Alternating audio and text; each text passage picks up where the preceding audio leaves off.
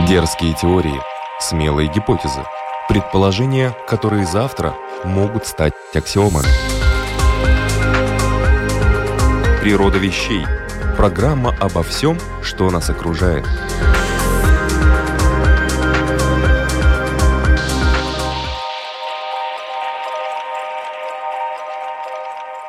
Приветствую вас, слушатели Латвийского радио 4, которые хотят разобраться в природе вещей.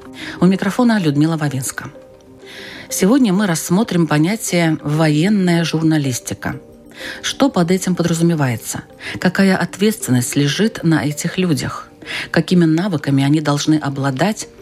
Как получать и как преподносить полученную информацию – и еще поговорим о том, как слушатели, зрители, читатели должны воспринимать то, что они видят и слышат.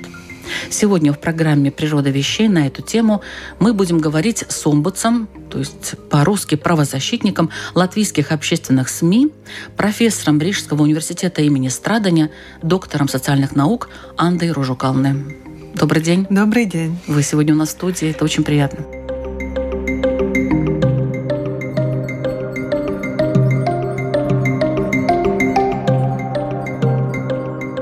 Начнем с того, в чем вообще специфика заключается работы военных журналистов. Я бы сказала, что есть два вида военной журналистики.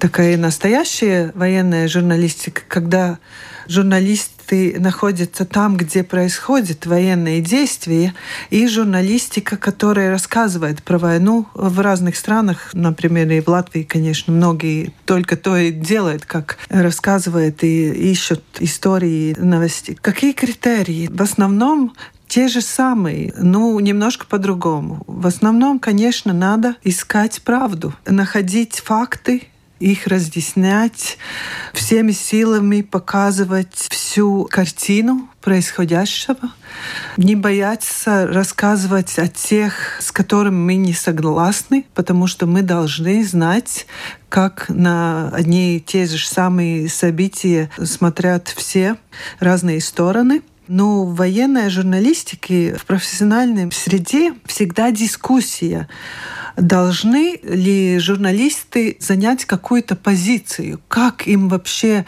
работать, потому что если ты скажешь, что ты в одной позиции, другие с тобой не будут говорить как бы и наоборот.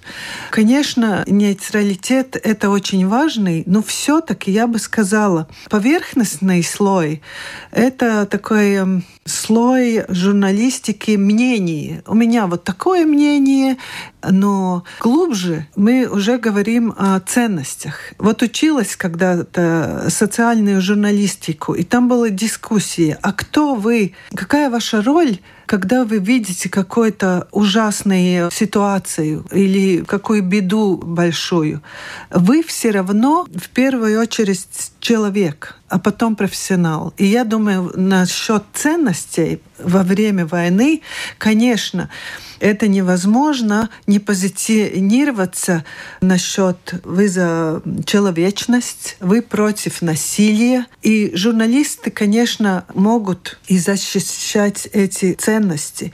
Работу... А каким образом они могут защищать эти ценности?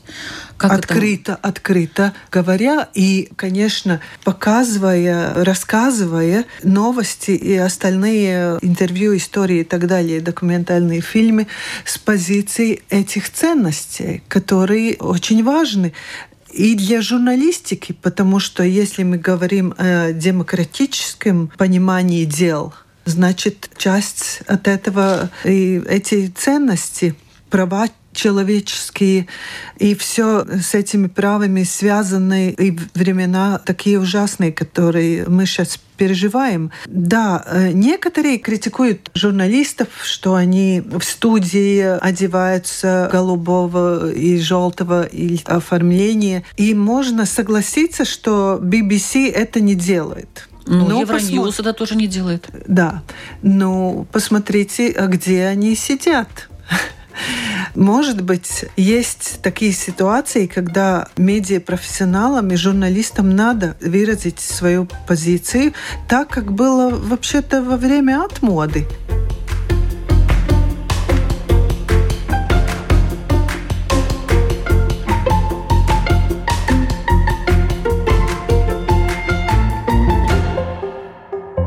Во время отмода считается, что журналисты как бы были те, которые помогали поменяться, значит, стать Латвией независимой. Но если мы сравняем тогдашнюю журналистику и все способы журналистики с сегодняшними идеалами, которые мы знаем из западных демократий, эти стандарты объективности, нейтралитета там ничего общего с этим временем. Что мы можем учиться от этого? Что журналистики функции очень разные. И есть ситуации, когда поменяются и функции, и роль журналиста. Сейчас, конечно, есть и те роли информировать нейтрально, разъяснять. Ну, появляется и другая роль. Понимать, что одно и то же событие или новость разные группы общества и аудитории будут воспринимать по-разному.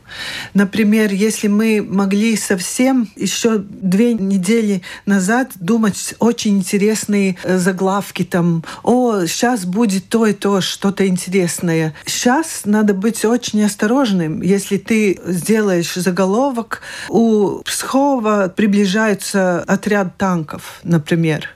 Это ужасно, это как команда, это может очень тревожить и изменить то, что люди думают и какие шаги они воспринимают после этого. Значит, об этом, э, конечно, надо думать в большом стрессе, когда все чувствуют большую тревожность и не знают, как поступить. Так что с этим обязательно то надо. есть даже на уровне заголовков э, надо да, это, это, это, конечно, первое, потому что мы живем э, во время заголовков, и многие даже не внедряются, что там многое разъяснено, и что там будут детали. Просто эта фрагментность, э, особенно в социальных платформ, там много хорошей и качественной информации, конечно, но все равно там такие маленькие фрагменты. Я тоже в ТикТоке видела, как, ой, ужас, что будет с русскими пенсионерами, которые из России тоже получают, и так далее, что такое Конечно, журналистам надо разъяснять и рассказывать правдивые новости, правдивые истории, просто подумать, как это можно повлиять на аудиторию. Ну, то есть каждое слово нужно обдумывать. Да, ну... Каждое я... слово может повлиять на людей. Точно, да. В этой ну, ситуации. Это очень легко сказать. Трудно это трудно сделать. сделать, конечно. Да, трудно, потому что ужасно много работы. И, конечно, журналистам тоже трудно. И информации очень много. И особенно те, которые сейчас ищут возможность быть в центре событий, они потом э, тоже возвращаются с посттравматическим синдромом от того, что ну, они конечно, видели. быть на войне. Да, и что им надо было видеть и рассказать, и придумать, как рассказать. И чувствовать свою бессилие, что-то сделать, кому-то помогать. Конечно, есть те, которые помогают. Атис Климович там что-то посылает то, что нужно его коллегам, помощь. да, да, какую-то помощь и так далее. И все как-то участвуют. И ты уже не только журналист, но ты как будто участвуешь, потому что ты по-другому не можешь. С какими проблемами сталкиваются военные журналисты? обычно, находясь там, на том месте, да и здесь. Если ты да. находишься вне войны и только о ней рассказываешь, Первая проблема – безопасность. Я даже помню 2014 года, когда было более активно в Ассоциации латвийских журналистов, мы помогали для Ольги Драгилевой достать пуленепроникаемый э, жилет. Пуленепробиваемый Брони, жилет, да. Да, да, да. Это специальные жилеты и каску, и что там еще надо было. Но сейчас, если ты на месте, тогда безопасность – это главная проблема, чтобы ты мог работать или могла и не становиться жертвой всех этих событий, потому там… Достаточно много случаев да, да, журналисты, да. когда погибали.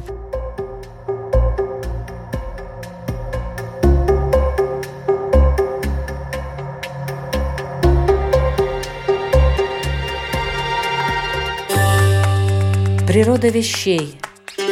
От малых до самых больших, от известных до самых загадочных, от простых до самых сложных. В подкасте и на Латвийском радио 4. Конечно, это многие очень трудности, как вообще ты можешь понять информацию и источники информации, как ты понимаешь, кто представляет какие интересы. Это всегда очень важно для журналиста оценивать источники информации, но в такие моменты там, конечно, многие провокаторы или какие-то пропагандисты и разные, которые, конечно, предпоставляют э, информации, какие-то материалы. Это очень трудно, чтобы ты смог понять, чтобы у тебя были какие-то коллеги, которые разъяснят контекст, потому что третье очень важное — поставить эти события в контекст. Ты видишь что-то ужасное или что-то очень хорошее, что-то, может быть, улучшается.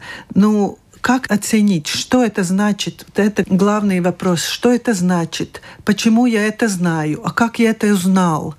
Надо находить ответы. Я думаю, что это процесс. Это невозможно в журналистике. Вчера задал вопрос, сегодня ответил, и все. Потому что событие все время продолжается. Ты как бы ищешь ответы каждый день на те же самые вопросы и показываешь, как все развивается. И это очень важно, чтобы ты мог профессионально работать. Если ты становишься на человеческие такие ценности, на вот эту позицию, то каждая сторона к тебе обращается, если это военный конфликт, и говорит, «А с нашей стороны эти ценности, а другая сторона говорит, нет, с нашей стороны эти ценности. И вот тут вот как вот быть этому журналисту, то есть он, с одной стороны, должен показать реальную картину, с другой стороны, у него уже есть какое-то, если он там долго был, какое-то представление о том, что происходит. И вполне возможно, что он уже примерно так сдвинулся к какому-то окопу в этой ситуации, ситуации, то есть какой-то стороне он симпатизирует. Ну, мы же все люди, да, но не может быть такого, что человек пришел и просто как болванка там рассказывал, вот тут то-то происходит, тут то-то происходит. Мы все люди, мы все понимаем, у нас есть эмоции, мы начинаем анализировать и понимать, и в конце концов у нас возникает какая-то внутренняя, пусть небольшая, но симпатия на какой-то стороне. Мы сейчас не рассматриваем данную ситуацию, которая угу. с Украиной, как это может происходить либо это уже задание редакции, скажем так, что вот эта сторона права, давай вот про нее больше рассказывай, и тогда журналисту как бы проще, с одной стороны. Но если ты работаешь в общественных СМИ, то ты не можешь стать только на одну сторону. Ты не можешь стать в одну сторону с конфликтующих сторон. Ну, то, что вы говорите, с одной стороны, это то, что называется социологией журналистик, которая уже давно исследовала, что журналист фильтрирует все события, все новости через свои индивидуальные ценности. Конечно, мы не можем выпрыгнуть из себя. Но скользкая дорога в том, что вы говорите, появляется, если журналист продолжает эту очень легкую работу в стиле э, журналистики мнения. Вы говорите, вот это мои ценности, а у тех э, тоже свои ценности. Конечно. А как выйти из ситуации?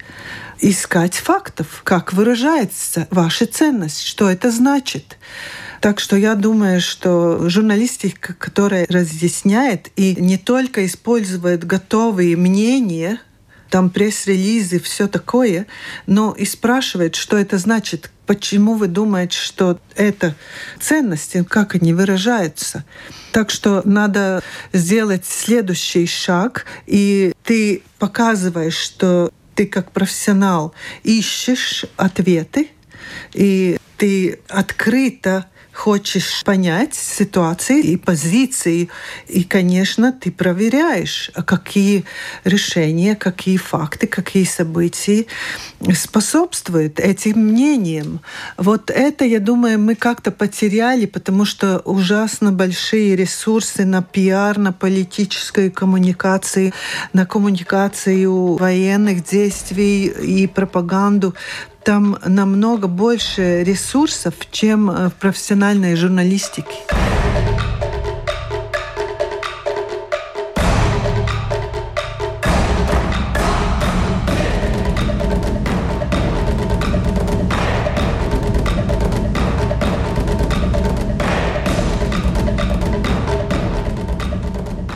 Там такие интересные и качественные готовые материалы предоставляют для журналистов каждый день. Вот после 2014 года я делала небольшое исследование русских версий латвийских порталов, как они отражают крымские все связанное с этим.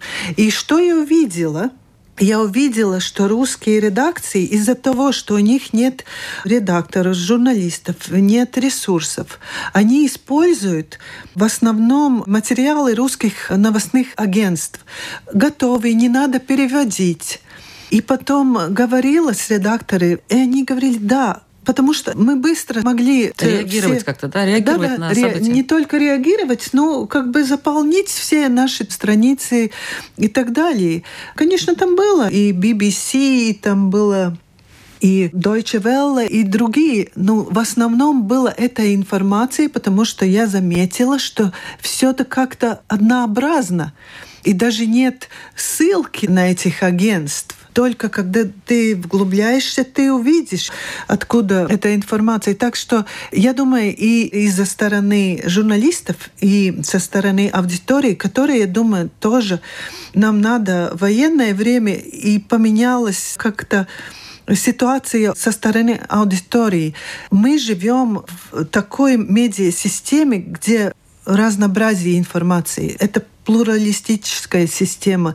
И если мы не заинтересованы узнать разные источники, ну, извините, это выбор. Это выбор, и тогда надо хорошо относиться к себе. И если мы хотим что-то узнать, тогда что-то делать, чтобы узнать и понять.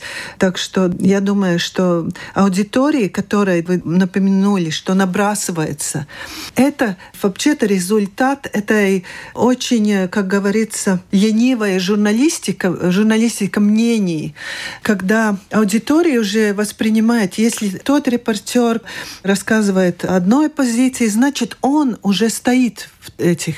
И если эта медиа-организация защищает другие, тогда она как бы представляет эту позицию. Нет. И аудитории набрасывается это когнитивный диссонанс. Если я не согласна с вами, я набрасываюсь. Нет, вы там неправильная, в худшей ситуации совсем плохой человек и так далее. Но то, что надо научиться – и понять в этих ситуациях, что лучше, чтобы журналисты рассказывали то, что вам не нравится или трудно воспринять, потому что в том случае вы узнаете эту позицию. Ну и не надо сразу набрасываться и видеть каждого журналиста или редактора как пропагандиста, как, к сожалению, некоторые и профессионально так и живут в российской медиасфере.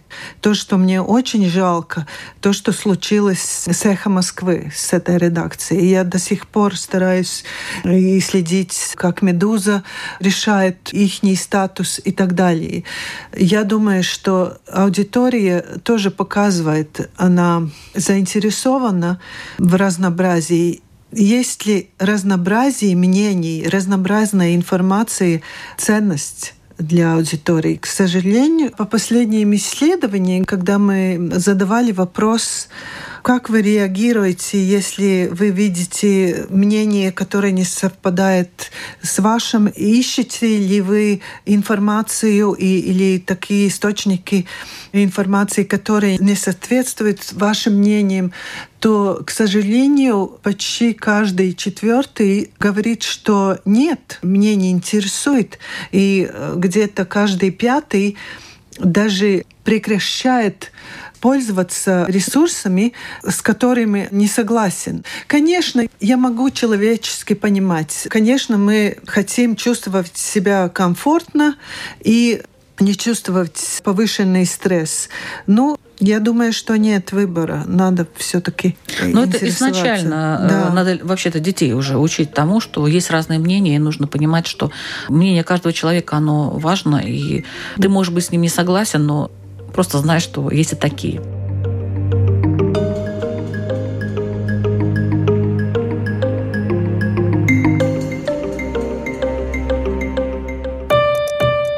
Природа вещей от малых до самых больших – от известных до самых загадочных, от простых до самых сложных. В подкасте и на Латвийском радио 4.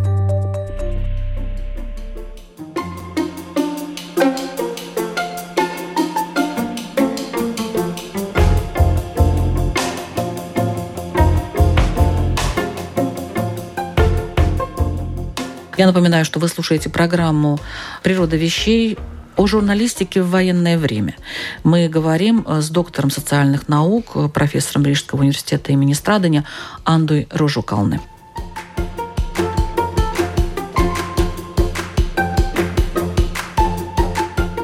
Какие вопросы должен задавать себе журналист в военное время? Вы уже упоминали такой вопрос, что это значит – я думаю, что надо лишний раз задавать вопрос, кто мне может это разъяснить. Какая квалификация, какая экспертиза, может быть, какие-то связи конкретных источников, экспертов. И посмотреть немножко поглубже, ладно, пусть этот эксперт расскажет. Ну, что он рассказывал в другие времена, что мы знаем, э, на какой почве эта экспертиза. И, может быть, надо искать еще какие-то другие источники, документы, как-то более критически посмотреть, потому что так же, как и все люди, и эксперты, и другие комментаторы, мы тоже все эмоциональны. И я бы хотела сказать, что не у всех еще готовые позиции, и она может поменяться, так что это тоже надо показывать. И больше искать факты. Я думаю, что вопрос э, источников и качество источников. Самый важный, например, сегодня попозже мне пригласили к студентам, которые не медиа-студенты. Разные студенты, медики, экономисты и так далее.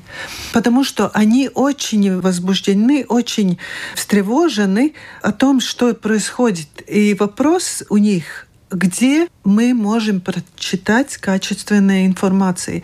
И мне, конечно, самой надо в это время думать, а что я потребляю. И вот я порекомендую то, что я сама возвратилась к тем, которые проверяют факты, много видео на ТикТок и везде, Инстаграм про происходящем. Например, Беллинкет, который препарирует, деконструирует каждый кадр видео, откуда, где, в какое время. Я думаю, что это очень важно знать, и вы можете как аудитория оценить работу журналиста. Проверил ли он эту новость? Там быстро надо работать, можно что-то ошибиться. Если потом рассказал... Но как он должен да, проверять эту информацию? Каким образом? Ну, если сам умеет проверять в нейтральных ресурсах. А разве сейчас есть вообще нейтральные ресурсы? А, Во время войны такие, бывают которые такие? не вмешаны, которые не заинтересованы хотя бы другие свои коллеги из других стран, слушая, тебе тоже так кажется, ты тоже так же видишь эту ситуацию. Очень много технологических возможностей проверить, когда записана какая-то речь, откуда это видео, там было, не было монтажа какого-то. Потому что это все может поменять когда ты проверяешь и находишь детали, это поменяет значение событий. Так что да, я думаю, что источники информации это самое ценное для журналиста и во время военных действий. Да, это очень важно.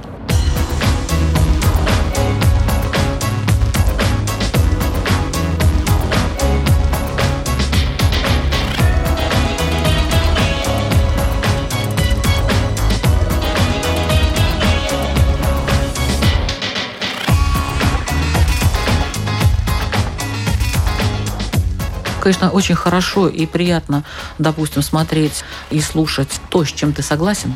Да, конечно. Но просто заставить себя иной раз посмотреть другую точку зрения просто для того, чтобы, может быть, убедиться в своей, а может быть, получить какую-то дополнительную информацию. Просто из этого. Потому что я как журналист, допустим, вообще без всякого сомнения, я считаю, что это война, что Россия напала, это мое мнение. Никто его мне не навязывал абсолютно. Не потому, что я работаю в общественных СМИ Латвии, а просто мое мнение. Я пришла к этому мнению не сразу. Сразу был шок, но когда я к нему пришла, я уже в нем утвердилась. Сейчас я смотрю как журналист, и те СМИ, которые рассказывают и с точки зрения Украины, и те с точки зрения России. Я их смотрю, но я это смотрю все очень критично. И прихожу к соответствующим выводам. Я убеждаюсь в том, что я права. Ну да, но мы... При этом смотря и другие источники. Потому что вы профессионал. Ну, в аудитории мы видим, что 20% ведут себя как вы думают, что надо понять, у них есть интеллектуальные ресурсы, время и так далее. А другие живут из того, что называется плагиат мнения.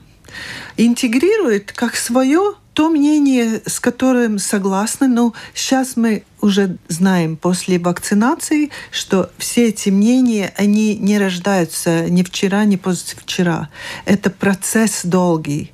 И, конечно, там многие события и это как бы строилось в связи с событиями в жизни индивида и так далее. Из-за того и общественным СМИ, и остальным надо показывать разные стороны.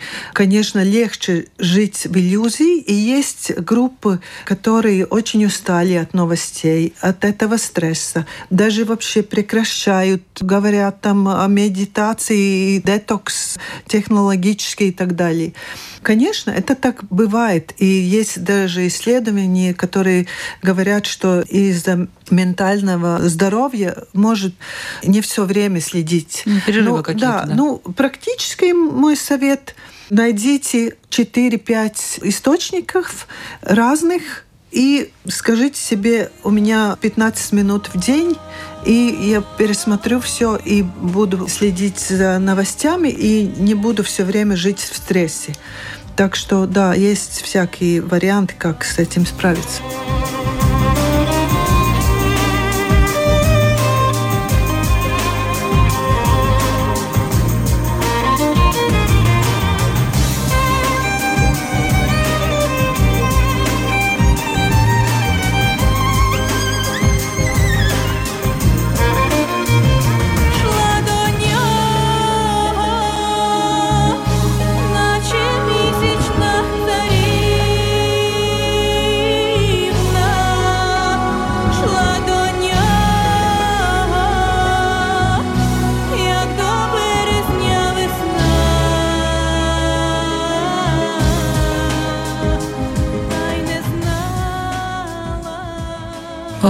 Такой вопрос. А как относиться к коллегам, журналистам, которые находятся в других окопах? Фигурально выражаясь, конечно. Это очень трудно. Я думаю, надо разговаривать и надо понять, что у вас до сих пор, если что-то общее – и насчет коллег, по-другому, наверное, будет с родственниками и с друзьями, насчет коллег, есть ли до сих пор у вас э, что-то общее в профессиональном плане, ваш общий опыт, история, ваши какие-то профессиональные принципы. Я думаю, что это тоже надо смотреть на это как процесс. Так же, как вы после шока пришли к своей позиции, и эти коллеги тоже, они в процессе. И даже если они останутся, как вы говорите, в другой стороне окопов, тогда все равно они перейдут через процесс оценивания ценностей и вообще, кто я сейчас. Потому что журналистика может вам не понравиться, но это не как искусство, когда ты выражаешь только себя. Твоя работа должна отвечать не только твоими, но универсальными профессиональными принципами. Потому что и в другие времена иногда ты можешь не согласен, но профессионально ты должен это делать, так как и в других профессиях. И докторы не хочет колоть вас своими иголками или что-то другое. Но это их профессиональный долг. Так что и для журналиста это даже интересно. У тебя есть позиция, но профессионально ты должен быть нейтрален. Я думаю, что если не могут работать, если коллега думает, что он в своей работе только для того, чтобы выразить свою индивидуальную позицию, извините, тогда может сделать свой YouTube-канал или э, что-то другое, где это все нормально и ясно, но не в общественных СМИ, где от тебя спрашивает профессионализм.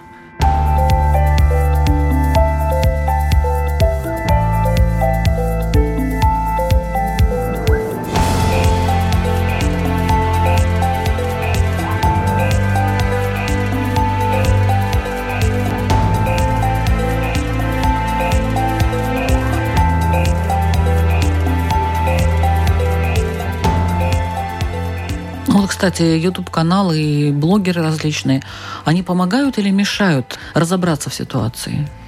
Это по-разному. Это зависит от цели что этот блогер делает. И это, конечно, надо понять, почему некоторые блогеры помогают, потому что работают так же, как журналисты, по такими же принципами, потому что есть же примеры, даже для суда дошли, когда блогер что-то выразил или рассказал. Если это были цели как у журналиста, тогда и защита в суде, так как у профессиональных журналистов. Другие разные, конечно, мы видим пропагандисты и так далее, но это опять надо понимать. Я думаю, что и э, медиа профессионалам надо рассказывать. Вот есть есть популярные такие каналы, еще другие платформы для военной пропаганды и остального вида публичной информации, потому что, да, очень трудно каждому индивиду это различить, эти цели и качество содержания.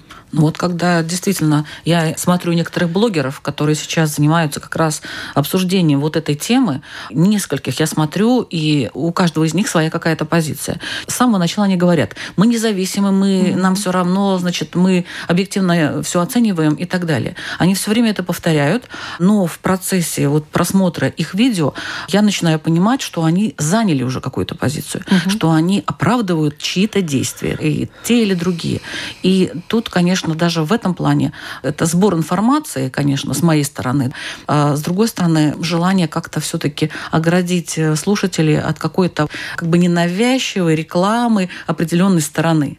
Ну, это классика пропаганды. Манипулировать и настроение людей, и производить информацию, которая повлияет на настроение и мнение людей. И, конечно, формы очень, очень интересные и разнообразные. Из-за того и очень важно следить профессиональным э, источником, где ты как член аудитории знаешь, есть задачи конкретные и есть профессиональные стандарты.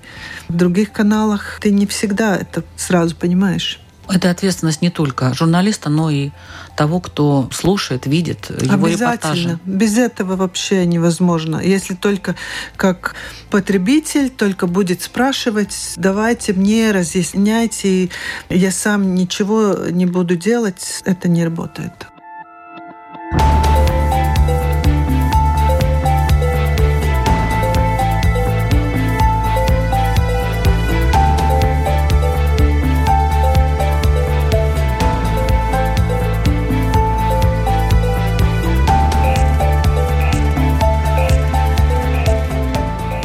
Это была программа «Природа вещей». Сегодня о военной журналистике. О журналистике в военное время мы говорили с профессором Рижского университета имени Страдания, доктором социальных наук и омбудсом общественных СМИ Латвии Андой Рожукалны. Спасибо вам большое за столь интересный рассказ. Надеюсь, что нашим слушателям стало немного яснее, понятнее, что происходит. Программу к эфиру подготовили Людмила Вавинска, Ингрида Бедела и Кристина Золотаренко. Вы можете найти много интересных выпусков, если заглянете на страничку «Природа вещей» портала lr4.lv. Слушайте нас и в подкастах. Еще одна программа, которая поднимает морально-нравственные вопросы «Беседы о главном», где участвуют представители разных религиозных конфессий. Может быть, что-то ценное для вас вы найдете и в этих беседах. Присоединяйтесь к тем, кто не хочет быть куклой в руках манипуляторов. Узнавайте истинную природу вещей. До встречи!